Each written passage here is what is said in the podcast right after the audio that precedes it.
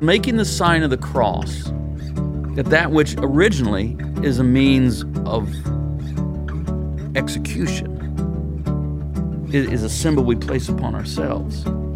It's almost like this. It is. You know, Yeah. it's almost something like that. Yeah. But it becomes different because of the resurrection.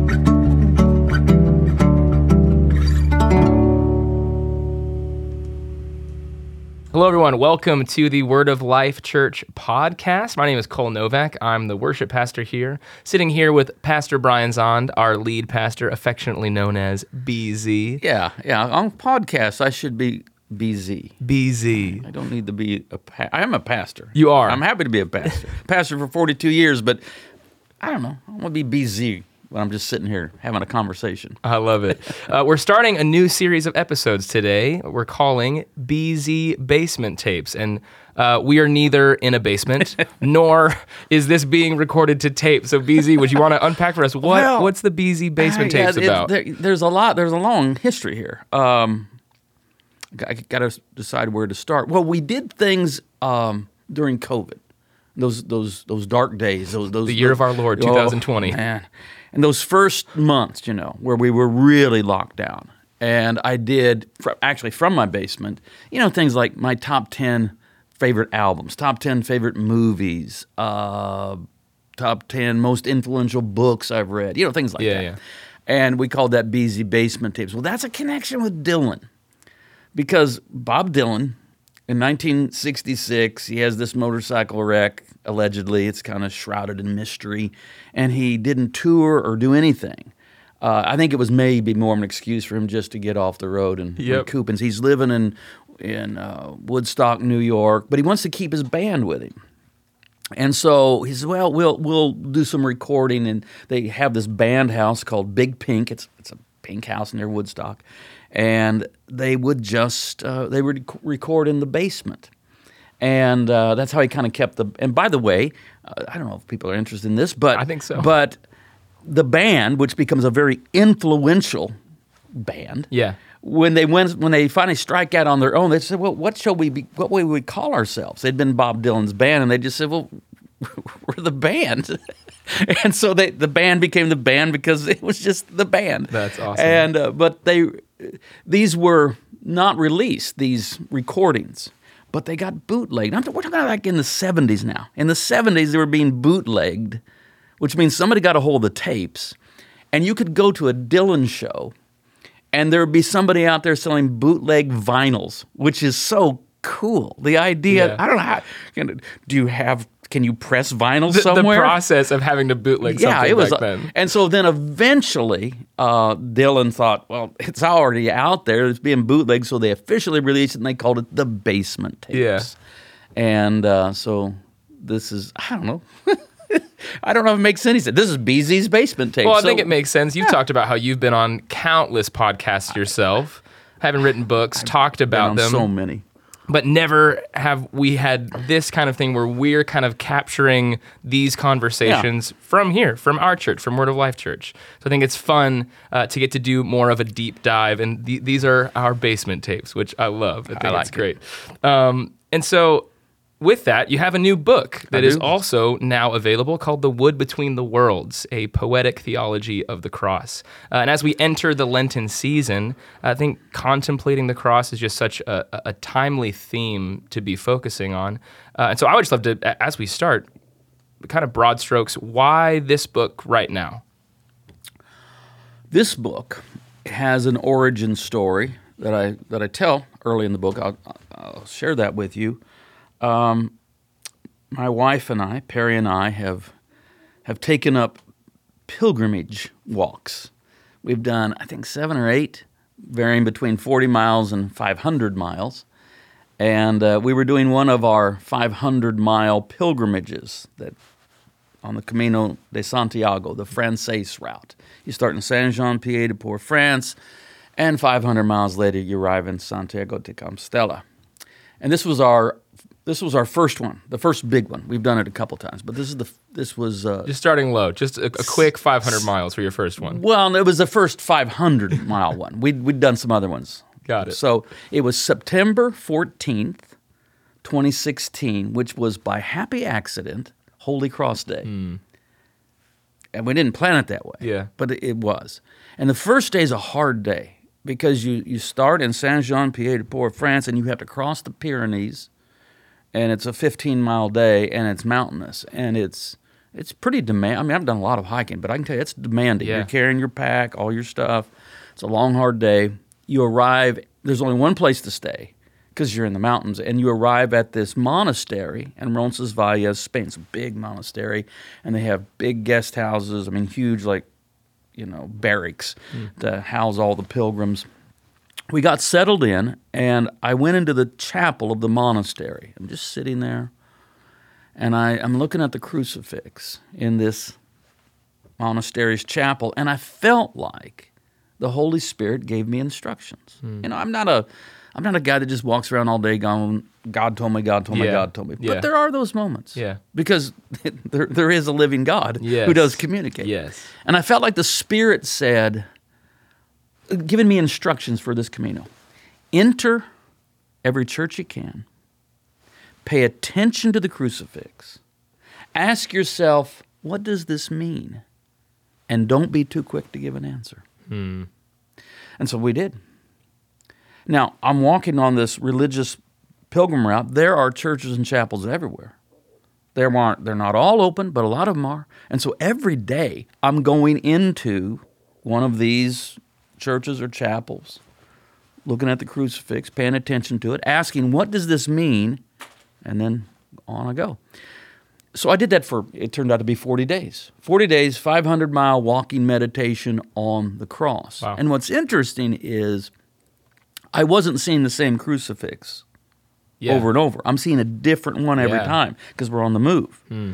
And these are not mass produced, these are one offs. And so you have all kinds of, you know, there's some where Jesus is more or less regal, there's others where they lean into the sorrow or the suffering.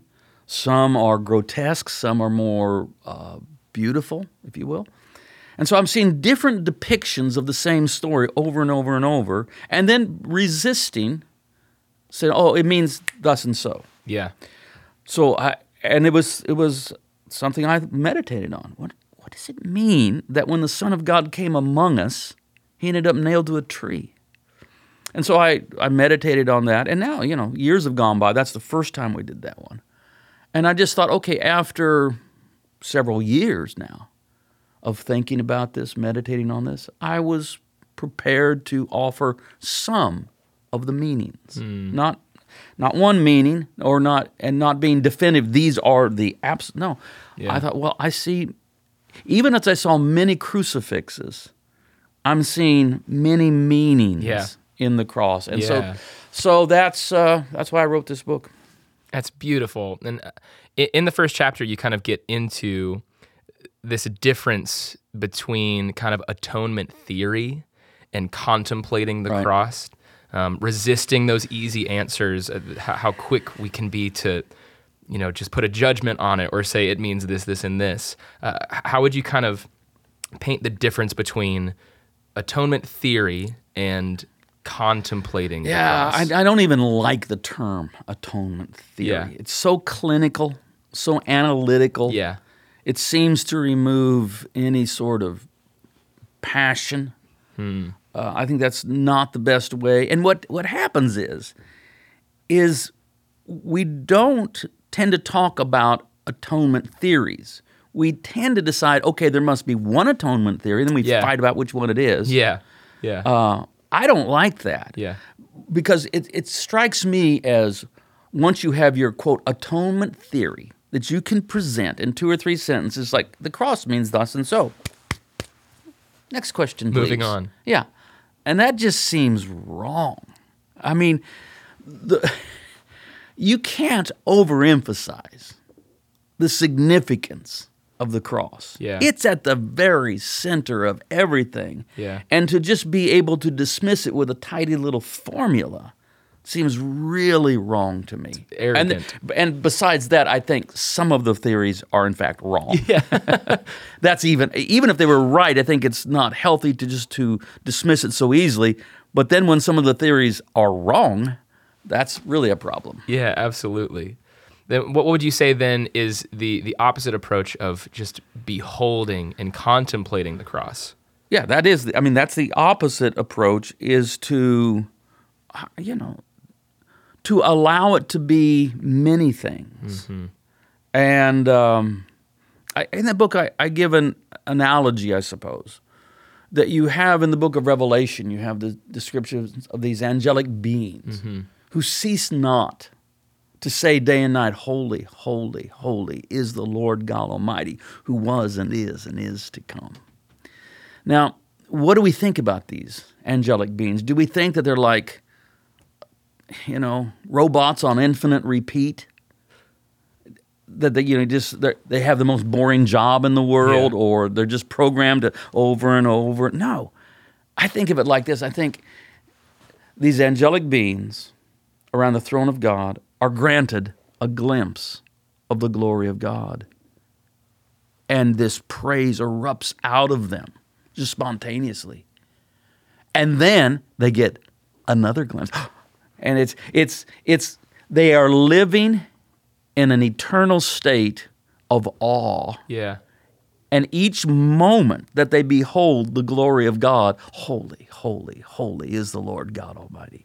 So I think that's similar to how we ought to approach the cross. Yeah, that's beautiful. There, there's, there's reverence, and then there is a sense that we can't be done with it. We can't say, okay, now I'll move on to something else. Yeah.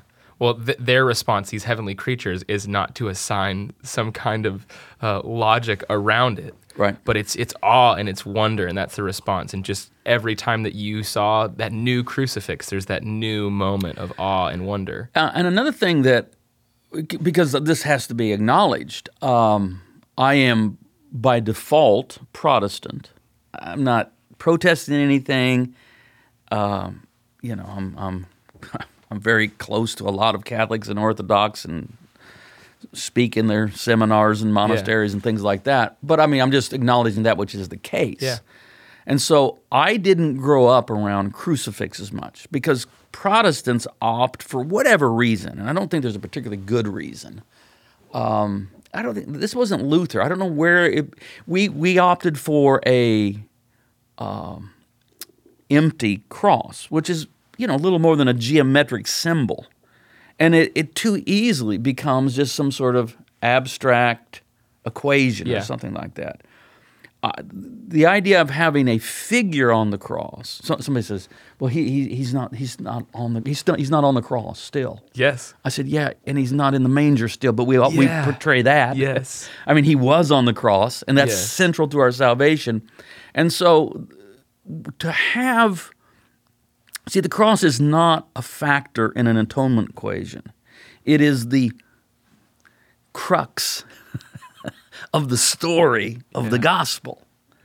And so I, I like seeing, I like the pathos of seeing Christ actually on the cross. Mm-hmm. And now, now I'm thinking all kinds of directions we can go in this, but I should, should, should slow down. But, but I can't. I, I, I got to say something. Yeah. Because the first thing that I would like to recover in this book is the strangeness of it. Because we can become accustomed to it. Yeah. Oh, s- I'll finish that thought. So I was seeing all these crucifixes, you know, not just empty crosses, but crucifixes. And it draws me into the story, into, into the strangeness of the story. So Jesus Christ crucified is the most portrayed event in the history of human art. Right? And and that should Wild. that should say something to us. And so in, in the book, the, the book has um, 16 images in it. It doesn't have this one. I do refer to it, but I didn't I didn't put it in the book because mainly I couldn't find the artist, so I couldn't find the source and get permission. Yeah. But also, I don't know if the publisher would have gone with it. But I saw a cartoon one time, and uh, a flying saucer has landed on Earth. Two aliens, you know what they look like, you know, the eyes and all that. Two two aliens have got out of their flying saucer. They're encountering Earth. You know, their little cockpit thing is open on their flying saucer, and they're standing before a large, life-size crucifix, the kind that you would see, you know, along roadsides in Spain, places like that. And one alien says to the other, You know what we need to do? We need to get the F out of here. That's what we need to do. and it's funny and it's profound It is. because you, what that cartoon does, it enables you to see the cross through someone else's eyes for the first time. And I, I imagine that our little, our aliens are thinking, you know, a planet where this is a predominant image, where they, they depict someone nailed to a tree. This is not a safe place. No. And they're not wrong. So, so the first thing I'm going to do is just recover the strangeness of it. Okay, so Yeah. Well, you said, you know, some people might respond, he's not on the cross anymore. I, I've been one of those Yeah. people. I've had that thought before. And again, growing up in Protestantism and uh, the cross, when we do see it, it is just two intersecting lines. Um, but even that, I've had conversations with friends that talk about the cross, like, yeah, we don't have a cross up in the church because we feel like, you know, that just might have too much baggage for people. and then the, the response is then, well, didn't it have worse baggage for Oh, early man. Christians? Yeah, that's the thing. I mean, you could not invent a more difficult way to launch a religion in the Greco Roman world of the first century than to build it around a cross. Yeah. I mean, that is It's foolishness. that is absolutely not going to work. Yeah. Right? yeah. unless unless there's Unless. something there i think uh, fleming rutledge i don't think i can find it in the book i'd like to quote her but i'm, I'm afraid i'll just spend too much time looking for it but she says it's far and away the most irreligious image to ever enter into religion. She says it better. I can't remember how she says it. But um, the cross was so repulsive, so abhorrent, that even the word crucifixion wasn't used in polite company. You would use euphemisms for Wow. it. And Jesus himself does that. In John 12, when he says, And I, when I am lifted up. Mm-hmm. And then later on, John comments, This was to indicate by what manner he would die. Wow. But Jesus doesn't say crucified there. He says, because he's speaking publicly. It's the first time Jesus, he, he says things privately to his disciples. This is the first time he says something to the masses about being crucified, but he doesn't say crucified. He says lifted up. wow. And it, so it was, a, it was abhorrent. I don't know if you want to, yeah, we'll, we'll, we'll wait to get to some of the beauty aspects. But so, so we begin there, I think, recovering the absurdity of it, the strangeness of it. It's, it's an offense, a stumbling block for Jews. It's bonkers, crazy, ridiculous for the Gentiles. And yet, it is the center of our faith. And yet, and it being the most depicted, uh, what you use the word uh, story picture, um, story image. Why, for, for the Christian faith, is it not the empty tomb that has kind of become our symbol? Why, why the cross as the central image? And you talk in the first chapter about how we must view the cross in light of Right. the empty tomb, in light of the resurrection. Yeah, and I, I think of it like this. I think that the light emanating from the empty tomb hmm. reveals the cross for us. So that in Christian conversation, when we say cross, when we say crucifixion, we we also mean resurrection, or else we hmm. wouldn't be having a conversation. It would just be it another one. if Jesus isn't raised from the dead. See, another thing that pe- people think that Jesus' death by crucifixion was some sort of rare and exotic thing. It was appallingly common. Um, when Jesus was quite young, probably, I'm trying, I'm trying to remember the dates in my head here, uh, in Sepphoris, which is just five miles from Nazareth, the Romans crucified 6,000 Galileans. 6,000. You know, just that, that, like, just there. The Romans crucified hundreds of thousands of people over you know several centuries throughout the Roman Empire. So most people had seen a crucifixion, and so so it wasn't uncommon. And if and if Jesus isn't raised, he's just one of the nameless, hapless victims of Roman imperial crucifixion. So when we speak of the cross of Christ, we mean the cross of the crucified and risen Yeah. Christ. Yeah. And uh, the resurrection is essential, and yet somehow, early on, as far as an image, whether in language or in text or hymn, the cross occupies a center place, but never disconnected from resurrection. Yes. Well, even Jesus, his invitation is to take up your cross, Right. which again for us That's in nuts. Christendom, it, it becomes just an innocuous thing. Take up your cross. What does it actually mean for us? Whereas for them, it was it was a stumbling block, like you said. It was uh, astounding and and uh, confusing. We hear it as a call to some sort of piety, you know, because we um, we instinctively associate cross with religious, you know, endeavors. Uh, no one did that in the first century, and it would have been shocking. yeah. What? Take up my what? He he doesn't say take up your prayer shawl. Yeah. He doesn't say take up your Torah. He says take up your cross, which means I'm I'm calling you to something that is dangerous, and uh, where you you could possibly die doing this, following me. I think no one says it better than Dietrich Bonhoeffer when he said, "When Christ calls a man, he bids him come and die." That's the phrase that's kind of been rolling around in my head as Yeah. well. That's you know from his classic, "The Cost of Discipleship," which Yeah. is you know one of the one of the most important theological works ever.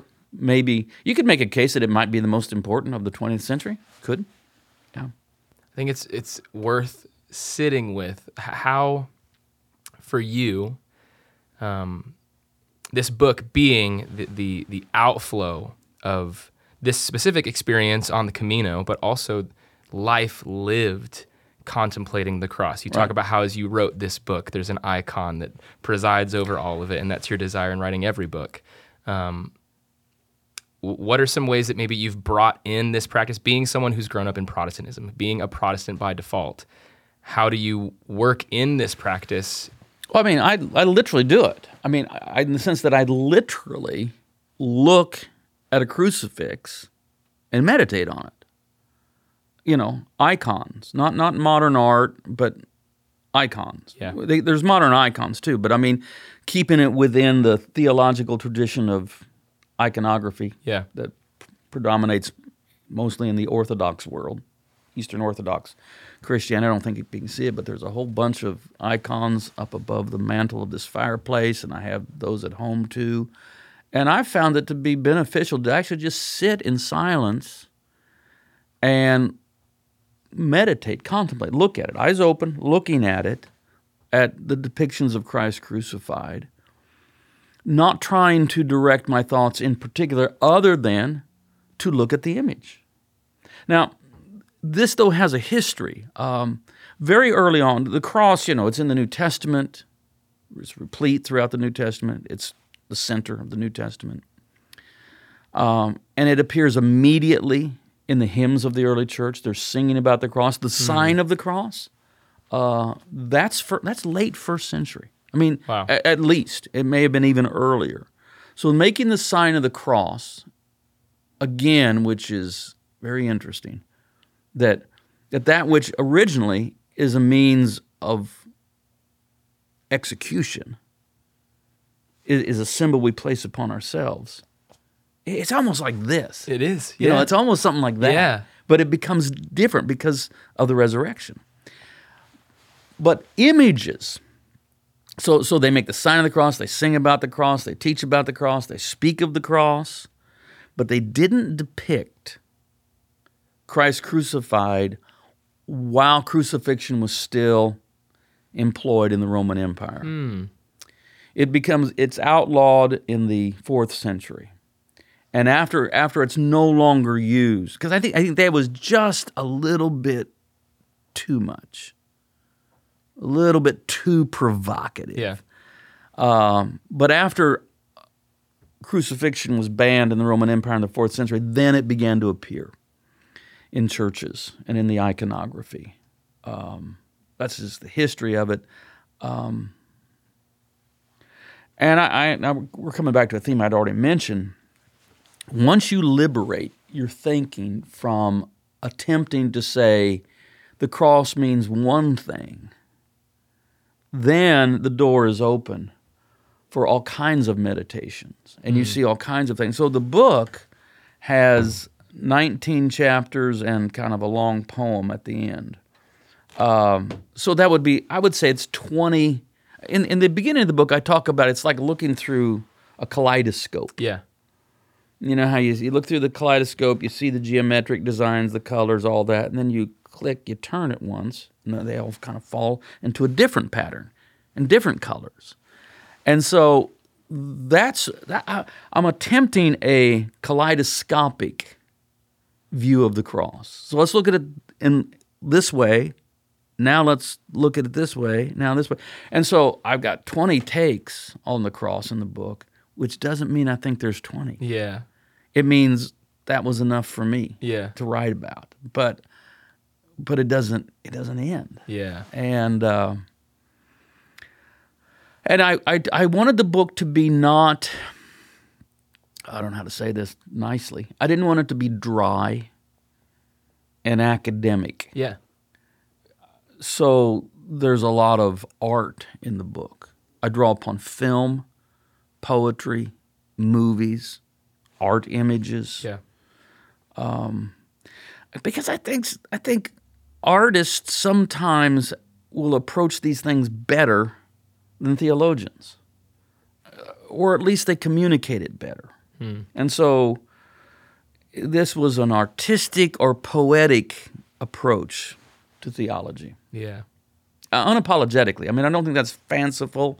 I think that's appropriate. Yeah. I love the it, it all emanates from this place of of love and of passion, which even the crucifixion being called his passion. It's kind of entering into that space with the crucified Christ.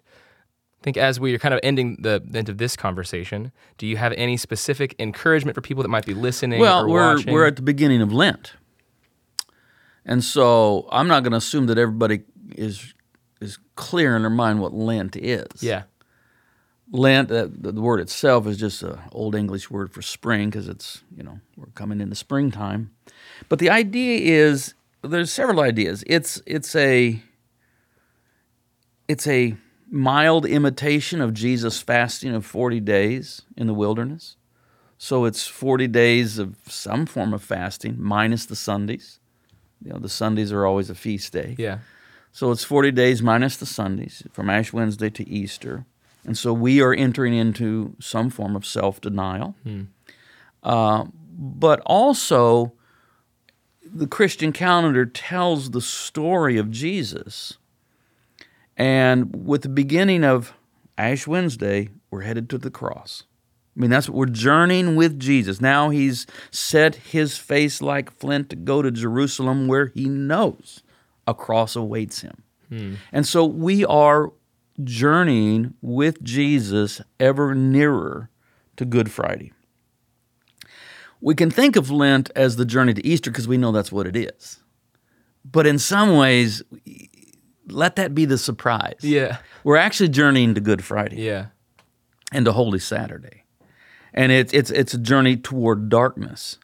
And so this is a I mean, this is a good time to meditate on cross themes. Yeah. So that's why I mean, I'll just be honest with you. That's that's why the book was released right at the time of beginning of Lent.